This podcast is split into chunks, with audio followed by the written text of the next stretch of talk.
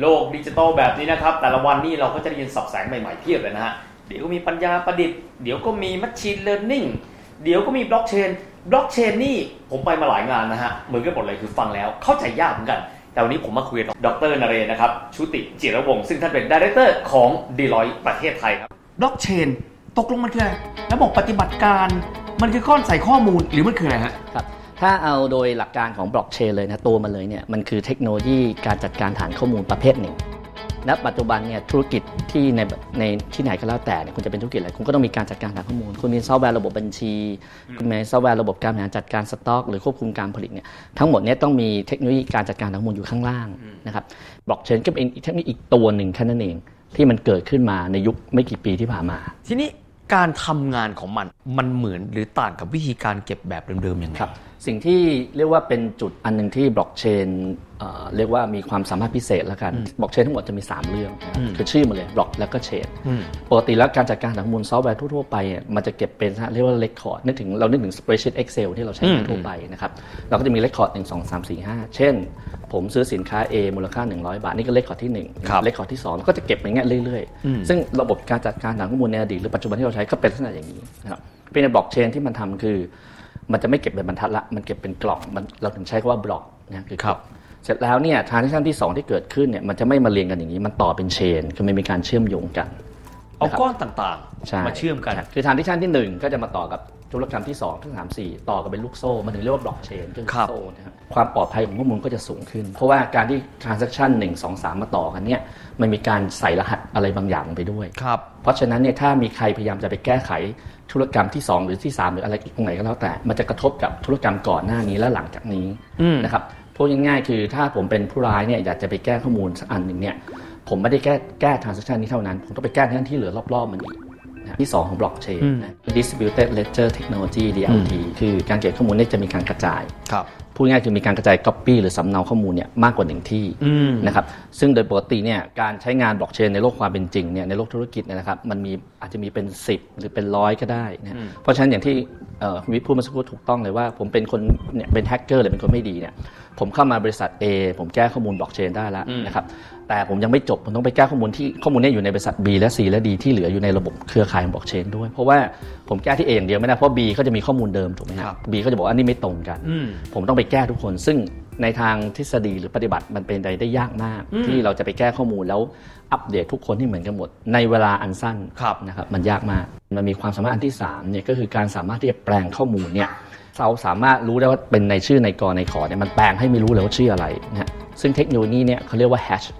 นะฮะอ่าซึ่ง hash จริง ๆ แล้วเป็นที่ที่มีมานานแล้วนะไม่ครับไม่ใช่เพิ่งมีสองสามปีมีมานานแล้วเพียงแต่มาไปใช้ในเรื่องอื่นครับทีเนี้ยบล็อกเชนก็เอาจับเรื่อง hash เข้ามา ความหมายตัวอย่างเมื่อสักครู่นะว่าผมเป็นบริษัทซัพพลายเออร์โรงงานในเมืองจีนใช่ไหมมาปล่อยมาขอเงินกู้จากแบงก์ A สิ่งที่ถ้าแบงก์ A ใช้ระบบบล็อกเชนคืออะไรครับแบงก์ A ก็จะเอาเอ่อใบ PO เมื่อกี้กับชื่อซัพพลายเออร์คนเนี้ยใส่เข้าไปในระบบบล็อกเชนแล้วก็เอาข้อมูลเนี้ยแชร์กับแบงก์ B แบงก์ C ที่เหลือได้เขาทำได้เพราะว่าตอนเขาใส่ปุ๊บเนี่ยมันจะเกิดการแฮช Data พอแฮชปุ๊บเนี่ยชื่อนาย ก หรือบริษัท A ปุ๊บมันจะอ่านไม่ออก มันจะเป็นตัวเลข64หลักโอ้นะครับซึ่งข้อดีเหมือนตั้งรหัสเอาไว้เลยนะใช่ใช่ ทีนี้ข้อดีมันคือว่ารหัสเนี่ยมันจะมีความเป็นเราเรียกว่ายูนิคคือความเป็นมันเป็นตัวมันเองครับเท่านั้น เช่นผมแปลจาก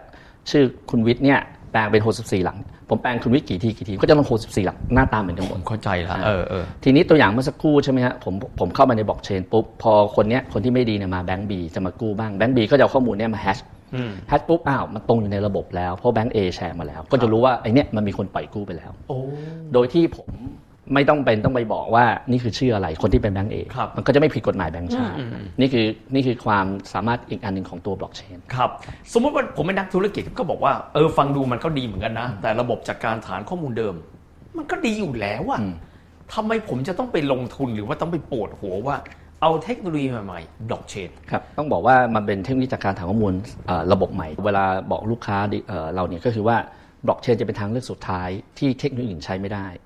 โอ้ สาเหตุเพราะว่ามันยังมีการพัฒนาไปเรื่อยครับๆนะครับอันที่2บล็อกเชนเนี่ยวันเนี้ยเราจะไปหาคนที่รู้เรื่องแล้วแล้วลงวางระบบให้เราได้ดูแลระบบได้หลังจากที่เราใช้งานแล้วเนี่ยจะหายากมาก เพราะฉะนั้นเราก็จะบอกเลยว่าต้องมีเฉพาะ use case หรือมีกรณีจริง ๆ ที่มันต้องใช้บล็อกเชนก็คือเราเรียกว่าเป็น business to business คือต้องมีการเชื่อมโยงระหว่างธุรกิจหนึ่งอืมส่งข้อมูลไปอีกธุรกิจหนึ่งครับนะครับแล้วมีการ synchronize data หรือมีการเชื่อมโยง data real time อืมนะครับคือเมื่อมันข้ามบริษัทปุ๊บเนี่ย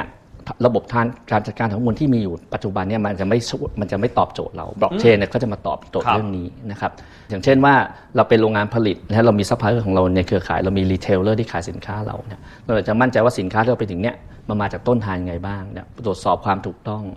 นะครับอุตสาหกรรมแบบไหนครับ ที่คิดว่าทั่วโลกเขาตื่นตัว และเขาจำเป็นต้องมีการใช้บล็อกเชนแล้วครับ กลุ่มธุรกิจแรกที่จะไปก่อนเลยก็คือกลุ่มการเงินการธนาคารโอ้เพราะกลุ่มเนี้ยอ่า เราเรียกว่า trade finance คือเขามีการซื้อขายข้ามประเทศเยอะครับข้อมูลมันต้องต้องป้องกันความผิดพลาดทั้งหลายอย่าง เพราะฉะนั้น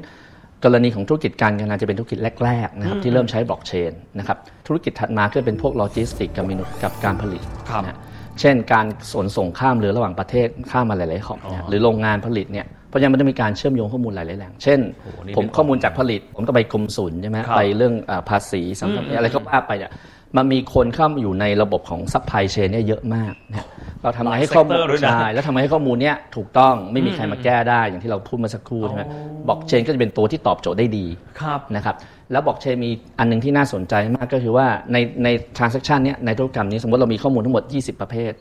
ผมสามารถที่จะเปิดหรือปิดตัวไหนก็ได้คำว่าผมสามารถมีความหมายว่าเจ้าของข้อมูลอืมเข้าไป เปิดหรือปิดประตูให้คนเห็นหรือไม่เห็นใช่ข้อมูลตัวเองได้ คือเรากำหนดกันไปก่อน เช่น สมมติว่าคนที่อยู่ในระบบบล็อกเชนของเรานะสมมติเป็นเอ่อกรมศุลกากรอืมอืมคุณก็จะควรเห็นข้อมูล 5 field สมมติเรามีทั้งหมด 20 field คุณแค่5 field นี้พอ เพราะฉะนั้นอีก 15 field ที่เหลือเอ่อหน่วยงานนี้ก็จะเห็นเป็น 64 หลักอ่านไม่ออก แต่เฉพาะที่คุณเกี่ยวข้องคุณจะอ่านออกคือล็อกและปลดล็อกได้ด้วยตัวเอง เจ้าของข้อมูลทำได้ พอข้อมูลเนี่ยมันส่งไปผ่านอีกหน่วยงานหนึ่งหน่วยงานนี้ควรจะเห็น 5 อีก 8 field สมมติเขาเห็น 8 field ที่เขาควรจะอ่านได้ แต่ field ที่เหลือเราไม่ควรจะให้เขาเห็น มันก็จะมองไม่เห็นอะนี่คือสิ่งที่มีเป็นจุดเด่นของบล็อกเชนครับนะซึ่งเทคโนโลยีที่ผ่านมาหรือปัจจุบันของการจัดการฐานข้อมูลเนี่ยมันทำไม่ได้ครับอะ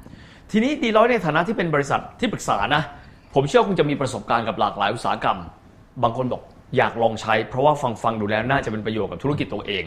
ครับเอาจุดเริ่มต้นเลยครับ คุณควรจะไปอ่าน case study เยอะก่อน ว่าครับเอ๊ะอุตสาหกรรมที่คุณอยู่เนี่ยธุรกิจที่คุณอยู่เนี่ยเอ๊ะวันนี้เขาใช้บล็อกเชนแบบไหนบ้างโอ้เพื่อหาไอเดียอ่า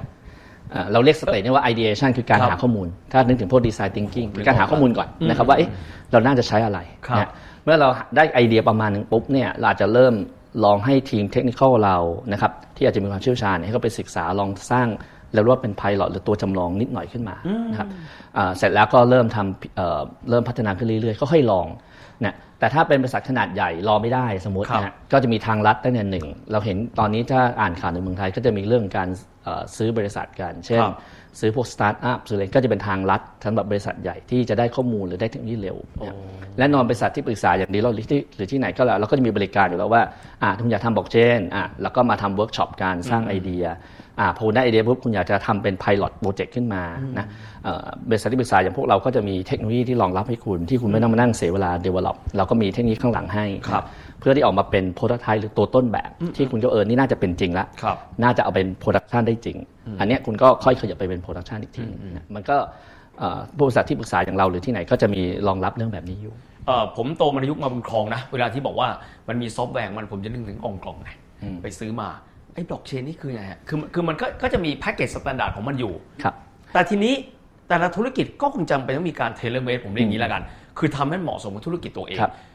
ตรงที่มันมีการ fine tune หรือทำให้มันสอดรับกับธุรกิจตัวเองครับตรงนี้ Deloitte ก็ไปช่วยตรงไหนบ้างครับ ใช่ จริง ๆ ก่อนแรกเลยครับว่าปกติมันอย่างที่บอกบล็อกเชนเทคโนโลยีมันยังไม่นิ่งมันตอนนี้มันมีอยู่สองสามค่ายครับสองสามเทคโนโลยีที่ที่ยังไม่รวมกันเป็นหนึ่งโอ้นะครับอคือผมคิดว่ามันมันมีอยู่ระบบเดียวไม่มันใช่มันนะมีหลายอันเลยครับมันครัมีบหลายอันขึ้นอยู่ว่า ทีนี้คนที่เป็นที่ปรึกษาอย่างดีร้อยเราก็ต้องดูว่า use case หรือธุรกิจเนี้ยครับกรณีที่คุณจะไปใช้เนี่ยมันคคววารมรจะจำเพาะของเขาใช่แล้วควรจะเหมาะกับเทคโนโลยีแบบไหนนะครับเสร็จแล้วเทคโนโลยีตรงนั้นเนี่ยเราก็เอาตรงเนี้ยมาเริ่มของการ implement customer ที่ที่ที่คุณวิทย์พูดเมื่อสักครู่โอ้เพราะว่า